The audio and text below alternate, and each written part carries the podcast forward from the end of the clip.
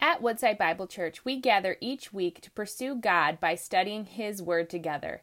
Today, we invite you to join us in our message series and dive deeper into what God's Word has for us today.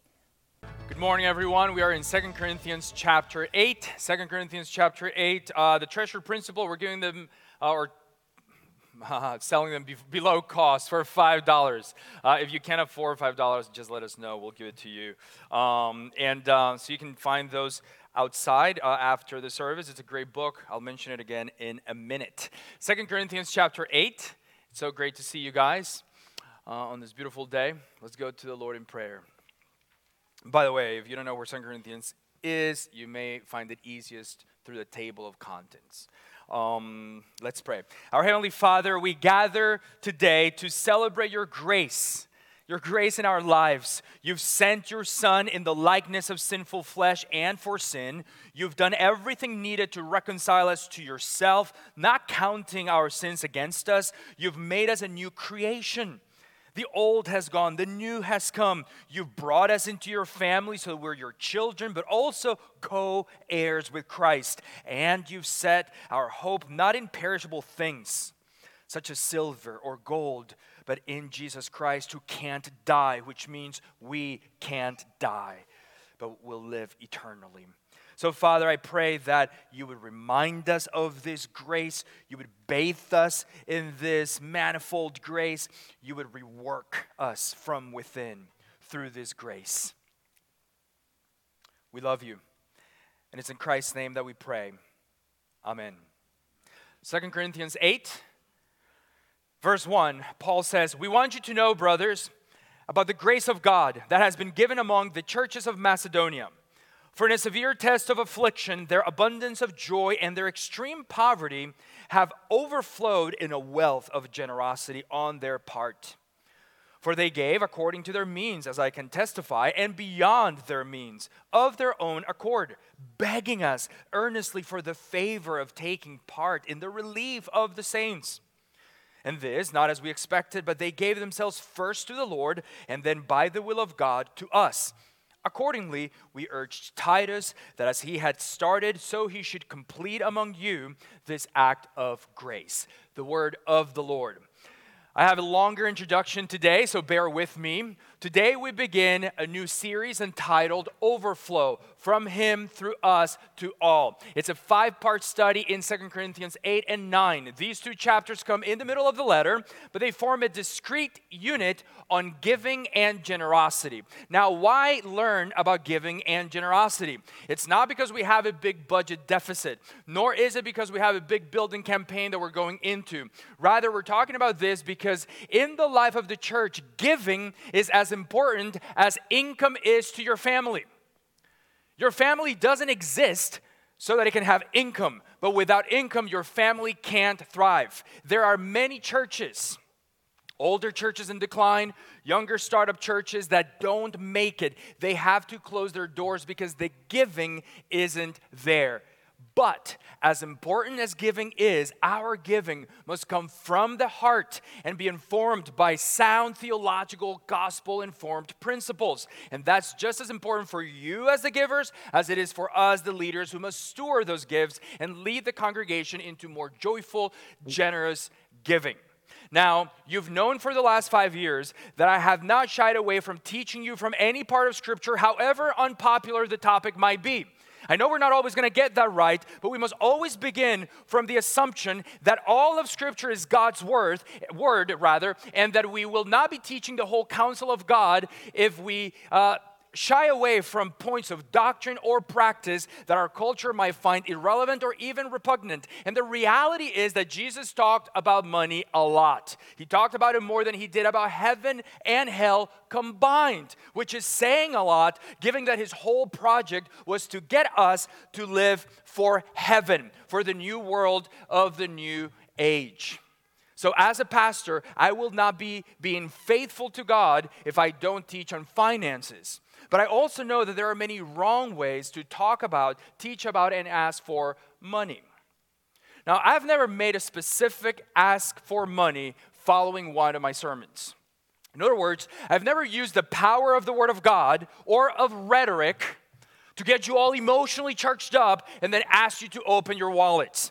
Now that it's not not that it's wrong to do that. There are, for example, a number of fundraisers, Christian and otherwise, that get, gather people precisely for that purpose. You know, and you know there's an expectation at the end of the night you're going to give. For example, Cru, many of uh, the leaders for Cru Detroit are here in our campus, and they have a fundraiser later this month.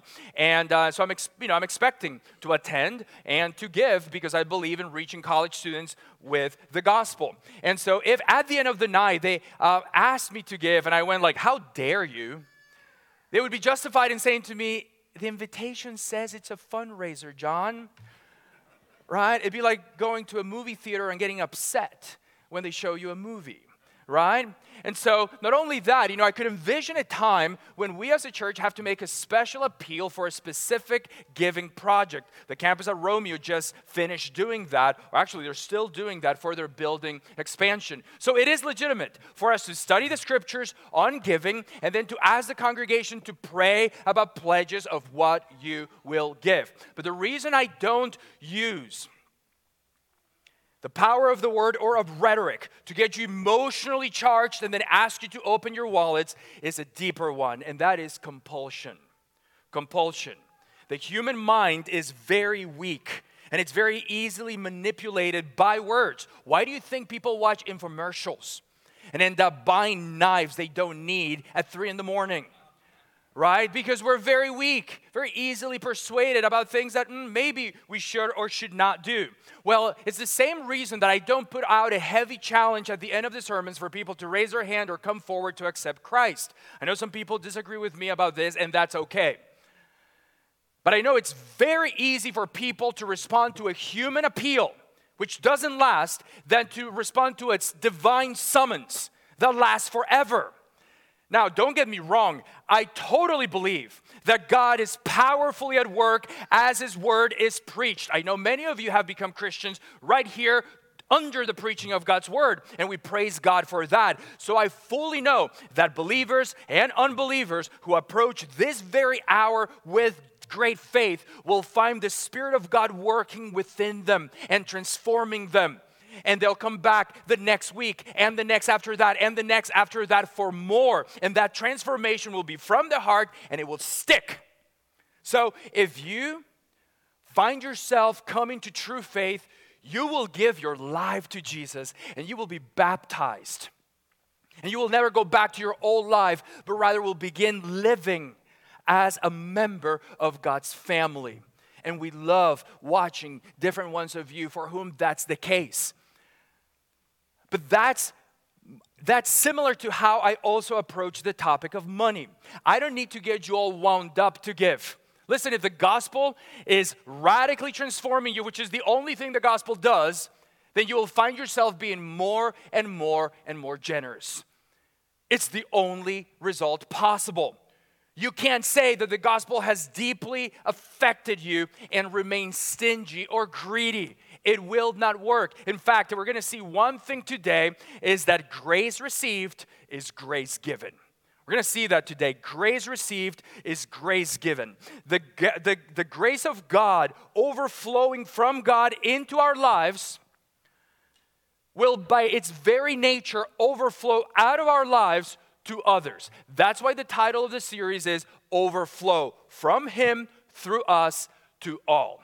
Now, What's happened in our church family in the last five years as it relates to giving is nothing short of amazing. People oftentimes ask me about this, and I can't really explain it except to say that God's grace has been at work. As it relates to giving in the last five years, uh, our giving has tripled.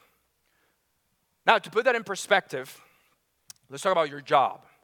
If year one of your job, you made $60,000, and then year five of your job, you made $180,000, you'd be pretty pumped. right? That's what's happened in our church family as it relates to giving. In 2016, we gave about $600,000 to our gospel mission. Year five, we've given 1.8 million uh, as of the end of April to our gospel mission. Now, in that same time, yes, okay, we can applaud. Yes, the pray. Yeah, hey, praise God. I was going to have you do that later on, but you guys are eager. But, you know, praise God. Maybe we'll do it again. But in that same time period, uh, the attendance in our congregation has about doubled. And usually, when attendance grows in a church, the giving lags a bit because, you know, because people are coming in, they, they're learning, they may not fully trust the church, whatever it may be. So it kind of takes a little while to catch up, but that's not what's happened here. While our attendance has doubled, our giving has tripled. Again, I can't explain that other than God's grace at work, and I do praise Him for that. Now, let me tell you why I'm sharing this with you. I'm sharing this with you because I want you to be encouraged. I want you to be so encouraged as it relates to this area of giving. It's well known that parents care about their children. And when parents care about their children, they also care about their education. And when they're able, when they, have the means, these parents volunteer intensely and they raise money for their kids' education through what's known as PTOs, parent teacher organizations. In 2010, these PTOs throughout the country raised over $425 million for, their, for kids' education. That money goes toward better art programs, better science programs, better technology, just better education on the whole. Why? Because the parents care about their kids and they want their education to be the best. Well, likewise, when the people of the church give their resources to this church, and I'm not just talking about money. I'm talking about your time. I'm talking about you pouring into other people. I'm talking about your skills, your abilities, your gospel truth that has transformed you. You just want that to overflow. It's what we looked at a couple of weeks ago in the parable of the talents, wanting to multiply everything that God's given us for the expansion and the name of the renown of Christ's name. What happens? The church thrives. It's what happens, and that's what's been happening here in the last few years, and it's been humbling and inspiring to watch. So I want you to be encouraged. But I also want you to give God thanks for His grace. I like not being able to explain what's happened here as it relates to giving. Rather, I like us focusing on what God asks us to do preach the gospel and build a church and leave the results to Him. They've always been in His hands anyway but we need to thank Him. We need to thank Him constantly for the fact that He has seen fit to establish a strong gospel presence for His name in Royal Oak at this time. He didn't have to do it now. There are many places and cities throughout the world in our country that don't have a strong presence for the gospel. So we praise Him for it and we just obey Him. We keep doing what He calls us to do and remain faithful to Him. Now, let me say one last thing by way of introduction. I told you it'd be a longer one. Short points, though, short points. My hope for this series is that your joy in giving will increase. Your joy. That it'll just skyrocket. Although, okay, so that every time you give, whether to the church, or to another nonprofit you believe in, or to your brother and sister in need, or wherever you give, that you would do it from joy. Joy, not from duty, not from guilt, not reluctantly, not hoping you didn't have to, but joy, because that's how God gives to us. As a matter of fact, if you can't now give from joy, don't give. Why?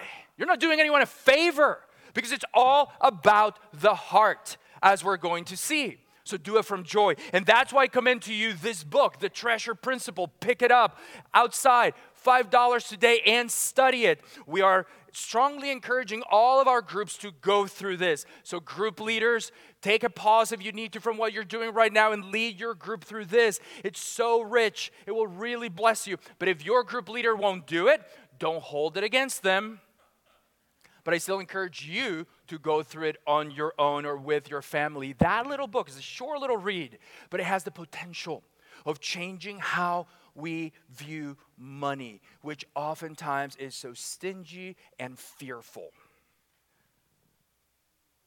So I'm hoping that we approach this series with a posture to learn. Because while many of you in the last few years have grown in generosity, many of you have not. Now, there are all kinds of statistics that I could give you, but I'm just going to give you one data point, point for you to ponder. The top 20 givers, or rather, rather the top 20% of givers in the congregation give about 74% of our budget need. Or putting that another way, if our church had 100 people, 20 people are giving 74% of what we need. And so I wonder what's happening with the other 80. I wonder what's happened in the heart of the 20 that hasn't happened in the heart of the 80. So let's get into the text. Grace received is grace given. First, grace overflows regardless of circumstances. 2 Corinthians 8, verse 1, Paul says, We want you to know, brothers, about the grace of God that has been given among the churches of Macedonia. For in a severe test of affliction, their abundance of joy and their extreme poverty have overflowed in a wealth of generosity on their part. The creator, the creator of the show The Chosen, which I know many of you have watched, Dallas Jenkins, said this to us recently on a Zoom call. He said, God does impossible math. It's a great statement. He had in mind Jesus' feeding of the 5,000 with the five loaves and two fish. But I think it applies also to what we see in these verses. The churches of Macedonia refers to churches like uh, Thessalonica, Berea, Philippi. These were churches that were about 180 plus miles north of Corinth, churches that had a very strong gospel partnership with Paul. Well, what was happening was that the, the churches in Macedonia had entered with Paul into this giving campaign to take it to the church in Judea, the Jerusalem church, the church where it all started a number of years back. The church in Jerusalem had gone through much persecution from their fellow Jews because of the name of Jesus. And it was very important to Paul that the Gentile churches that he was involved with, churches that owed their salvation to the Jerusalem church from a human perspective, contribute to the needs of the brothers and sisters there in Jerusalem. Well, Macedonia was all in, but Corinth was kind of all in. They had been excited about it in some time some months before but now they were lagging. They were lagging in enthusiasm and so paul wants to help them complete the gift and so he uses chapters 8 and 9 of Second corinthians to help them finish. How does he do that? By helping them see the grace of god at work in their brothers and sisters in macedonia. So he says in the first verse he says we want you to know you in corinth we want you to know about the grace of God that has been given to the churches in Macedonia. And then, verse 2 is where the impossible math comes in because here he says, For in a severe test of affliction, their abundance of joy and their extreme poverty have overflowed in a wealth of generosity on their part. So here's the, the impossible math that I was talking about. In Macedonia, they had a severe test of affliction plus they had an abundance of joy, plus extreme poverty, and what that resulted in was a wealth of generosity. Now you look at that and you're like, hey, these elements, if you're a math teacher and so you're like, those elements don't add up. Right? Right. God does impossible math. Now, if my children's, after they failed a math test, came to me and said, Well, Dad, you said God does impossible math, I would say, yeah, that's God, okay? How about if you focus on doing simple math, okay? How about that? But as we look at this, it doesn't add up. From a natural perspective, affliction plus poverty and joy does not equate or add up to a wealth of generosity, which is why Paul directs their attention to God. He says, No, this is God. Verse 1 is how he starts. We want you to know about the grace of God at work in the churches in Macedonia.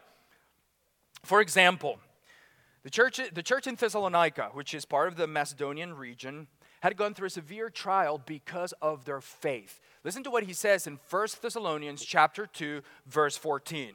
He's talking to the church in, Thessalonia, uh, in Thessalonica. He says to them, For you, brothers, Christians in Macedonia, became imitators of the churches of God in Christ Jesus that are in Judea for you suffer the same things from your own countrymen as they did from the Jews. You see what Paul is saying? What Paul is saying is the church in Jerusalem, we know this from reading Acts, went through much persecution because of the name of Christ.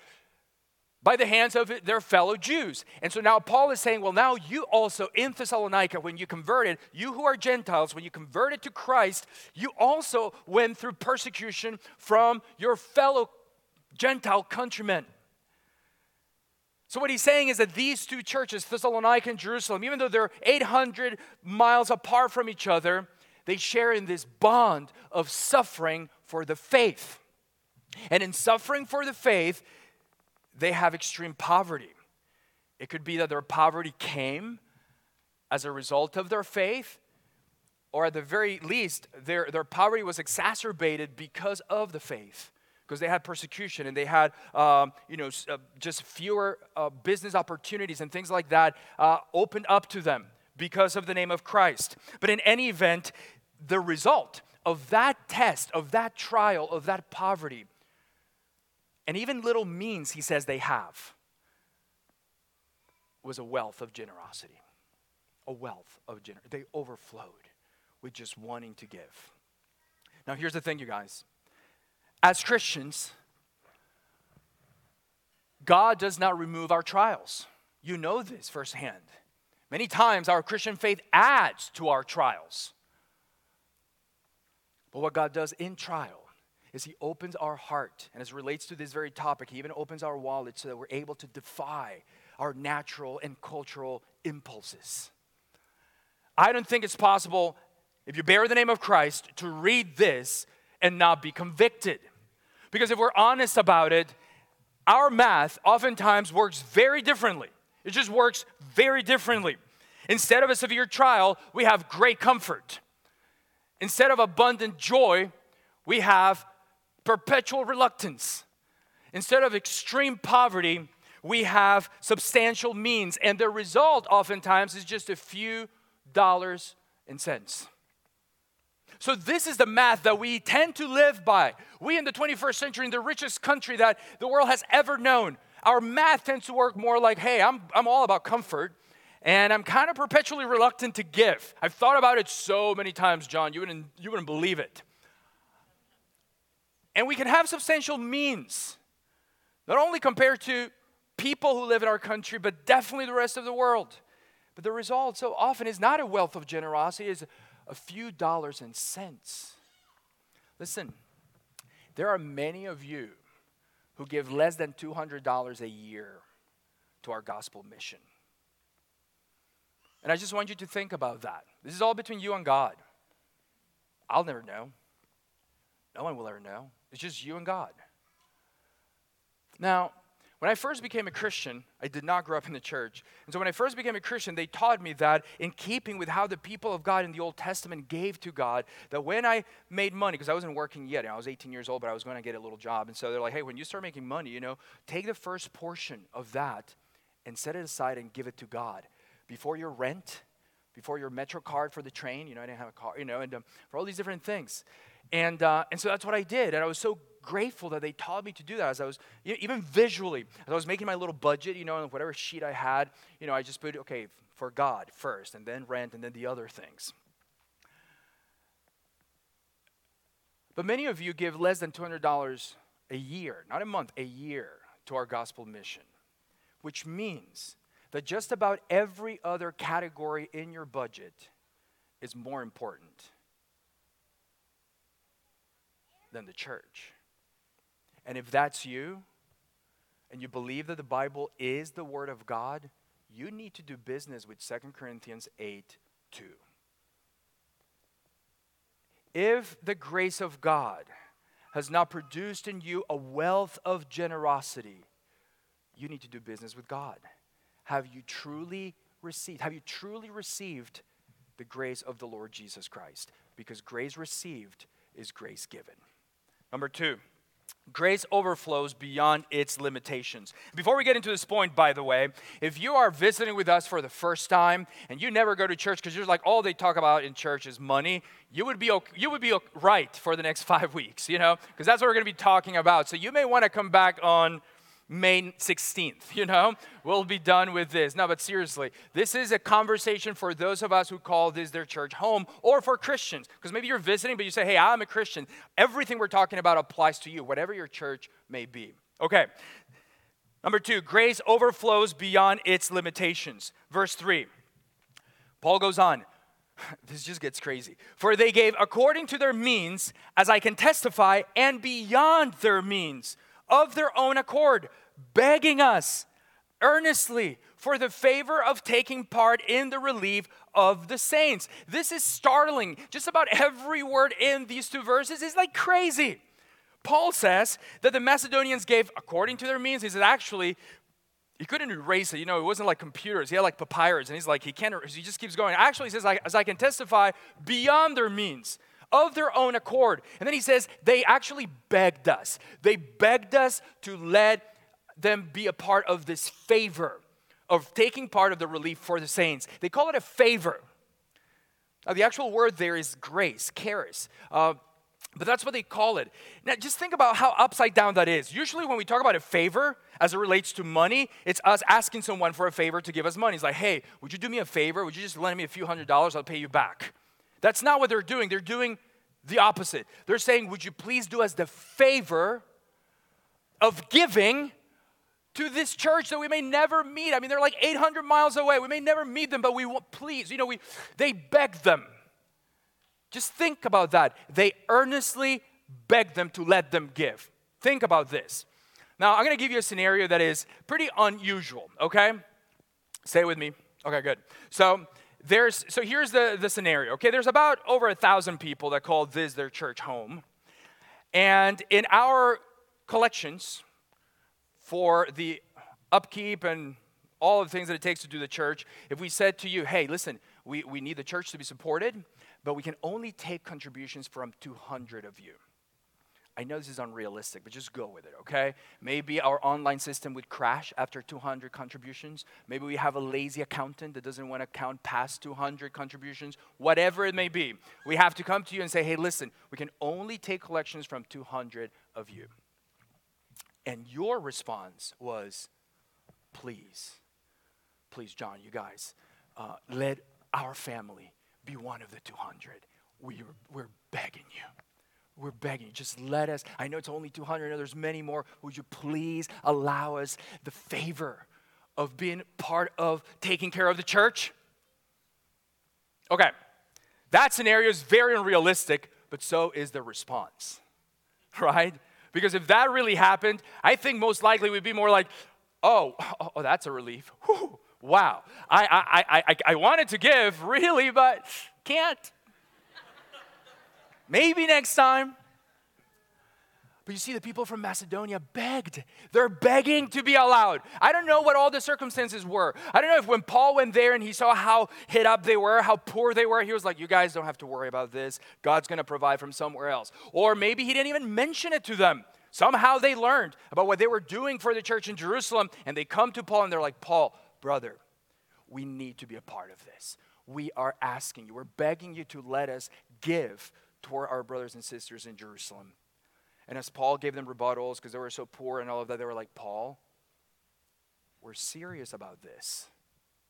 But as he recounts it, as he recalls it, in verses 3 and 4, he's like, they gave of their own accord, according to their means and beyond, beyond their means, begging us earnestly for this favor of taking part in the relief of the saints. You guys, a generous person can't be stopped. A generous person can't be stopped. When times are ripe, they give a ton. When times are lean, they give beyond their means. I mean, how convicting is this? Because I know that so many of us believe this thing. I know I have, but I hear it often. So many of us believe this lie. Here's how it goes we believe, man, when I have a lot, I'm going to give a lot. People are going to be blown away how much I give when God gives me a lot. As if generosity had anything to do with what we have. Listen, generosity has nothing to do with what we have. It has everything we, to do with God's grace coming to us and reworking us from within so that we're open handed with all that we have and all that we are. That's it. You can't stop a generous person. And man, I have seen, I have seen some of the poorest people in the world here and in other countries where they have nothing. But man, they just give and give and give with no care to themselves. It is beautiful and it is rare. So, what is God saying to you? Because this is between you and God. What is God saying to you as He holds up to you the mirror of your brothers and sisters from the churches in Macedonia from 2,000 years ago? Finally, grace overflows as giving of yourself. In verse 5, Paul says, And this not as we expected, but they gave themselves first to the Lord, and then by the will of God to us. You see, for Paul, giving had nothing to do with philanthropy. Paul says that the Macedonians gave themselves first to the Lord. What does that mean? It means that their earnestness to give was rooted in their devotion to Jesus. Their worship of Jesus is what freed them up to want to build the church by their giving. So he says that they gave, but he says he wants to redirect it to where it really starts and where it belongs. He says they gave themselves first to the Lord, and then by the will of God, I love this connection he makes. They gave themselves first to the Lord, and then by the will of God to us. To us in this project that we're doing. That's a very important connection because we often fail to make it. But you see what the true spirituality did in the Macedonians? It allowed them to see this collection for Judea as something that God was doing. It allowed them to see when they heard about it, they were able to go, God's in this. And even more than that, God wants us to be a part of it.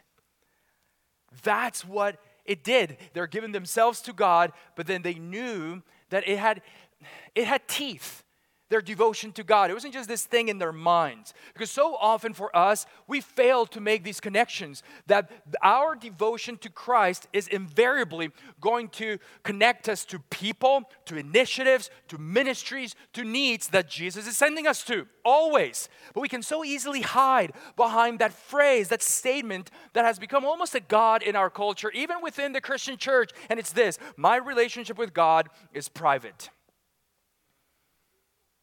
No, it's not. It's always personal, but never private. Your walk with God will inevitably tie you to His purposes for the church, local and global. It always will. Now, in verse 6, finally, Paul begins to shift from talking about the Macedonians to talking about the Corinthians. And he says in verse 6 accordingly we urge titus that as he had started so he should complete among you this act of grace. Okay so when paul sees that you know paul went to many different places he was in many different churches there's different conditions in the churches. When he sees that in macedonia they are full of faith and joy about this collection for judea man it, get, it gives him impetus to send titus to corinth to help them finish the same kind of gift. It's kind of like when in my house one of my children want us, wants us to order takeout. So they start talking to the others and they start getting votes and they form a coalition. And they bring it to us and they say, hey, you guys, it appears that all of us want to order Chinese. Would you guys want in? and I'm like, sure, who's paying? You know? But that's what's happening with Paul here. Paul just gets pumped. He's excited, like, man, Macedonia's all in. Titus, you got to go to Corinth. We need to help them because they were excited about this a few months back, but they're lagging now. Go and help them finish. But here's one last thing I want to say. At the end of verse 6, Paul says that Titus should go and help complete among them this act of what? Grace. Grace. In these six verses, Paul has brought up grace three times in verse 1, 4, and 6. And 4, it was translated as favor, but it's the same word, charis, grace. He brings it up 10 times in these two chapters. We're going to see it another seven times. It's what's fueling this whole discussion. And while we're counting words, let me tell you one word that Paul does not mention in these two chapters. What do you think it is? Money. Money. He never mentions money. Now, think about this with me. The two chapters are all about money. He's sending Titus to Corinth so he can help them finish this gift of money. But he doesn't bring up the word money once. Why? Because it's not about money. It's not about money. It never is. It's about the grace of God overflowing from us and spilling over to so many. You see what Paul is doing? This is so revolutionary. And I don't know, I'm sure that many of us have never made this connection. The way that Paul frames theologically the whole act of giving for us is grace. We're going to see more about this in coming weeks. But for Paul, the grace of God in the salvation that Jesus has accomplished for us should rework us from within in such a way that it overflows into a wealth of generosity. That's what he's after. God's grace in sending his son in the likeness of sinful flesh and for sin. God's grace in doing everything he had to do to reconcile us to himself, not counting our sins against us. God's grace in making us a new creation. The old is gone, the new has come.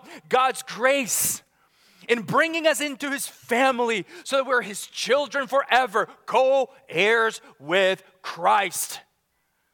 God's grace in setting our hope not in perishable things such as silver or gold, but in Jesus Christ who cannot die, which means we can't die. That grace, Paul is saying, if it truly has landed on our heart, it's not just our parents believe or something that we've thought, yeah, this would be something that I should give a little bit of my life to. No, if it's really come and changed us forever, that grace is going to rework us so that the outcome is a wealth of generosity. Grace received, you guys, is grace given. Listen, grace is invisible, but giving is not. It's one of the most powerful tools in us that God uses for the conversion of the nations. Because as people see us just overflow with giving, and I'm not just talking about money. Yes, money, but your time, your person, your everything is just, you're just open. Your life is for all. Your life is for God to move through you. And you've seen the effect that this has on people. Have you ever just shower someone with blessings, with things they need, with an amazing whatever it is, just because you care about them? Even, even not in Christian contexts like some of those home makeover shows or whatever. You've seen this when they take like a really impoverished family and they tell you a story about the kids that can't go to school or can't have this or that. And then they came in and they changed their rooms and they made it this beautiful thing. And then they always do the reveal, right? But the face, the faces on the people, the recipients of that grace, they just they just melted. They always melted. Why? because it's a tangible, you guys, it's a tangible way of seeing the goodness of God. That's what it does. Someone once said, giving is a visible sign of an invisible grace. And you have that power. You have that power because you're a person that God has fitted with all kinds of resources, and they're not for you. They're for you to use for the glory of God. If grace has transformed us, then our lives will look more and more like impossible math. Severe affliction plus abundance of joy plus extreme poverty will result in a wealth of generosity. Let me leave you with this. How would you know that someone you know has received a million dollars? How would you know that? Well, you'd begin to see changes in their lives, right? Maybe they'd upgrade their car first, maybe they'd upgrade their house. Maybe there's investments they start making and talking about. They're excited about this. Maybe there are organizations they believe in and they get involved and they start giving to them. But you see, it's not just that their bank balance that no one can really see would change. No, that million dollars would begin to overflow into the rest of their lives, and you would see it. That's how you know they received it. Well, so here's the question for us How do you know that you've received the grace of God in Jesus Christ? And the answer that Paul gives us from this text is that the grace of God in Jesus Christ will overflow in a wealth of generosity. So, as you look at how generous you are toward our gospel mission and toward the people in need in your life, you need to ask yourself Is it obvious that I've received the grace of God in Jesus Christ? Because grace received is grace given. Let's pray. Heavenly Father, thank you. Thank you for this word. Thank you, dear God, that your grace has come into our lives. His name is Jesus. Thank you that you gave him to us, you sent him to us. So that you would not have to count our sins against us. So we could be reconciled to you, God. Members of your family, new creations Thank you that our hope is not in the things of this world which perish, but in Jesus Christ, who cannot die again, ever, which means all of us who are in him will not die. Thank you. Thank you for that grace. Father, I pray that for each one of us, the result of that grace landing in our hearts and exploding from us would be a wealth of generosity. Teach us, God. Get us there. Let us not have a view of money that is stingy and fearful. Make us open handed and make us joyful in giving because that is how you give to us with great joy. We love you. We worship you. We celebrate your grace always. For all eternity, we will celebrate your grace. In Christ's name we pray. Amen. Let us stand up and sing. At Woodside Bible Church, we gather each week to pursue God by studying His Word together. Today, we invite you to join us in our message series and dive deeper into what God's Word has for us today.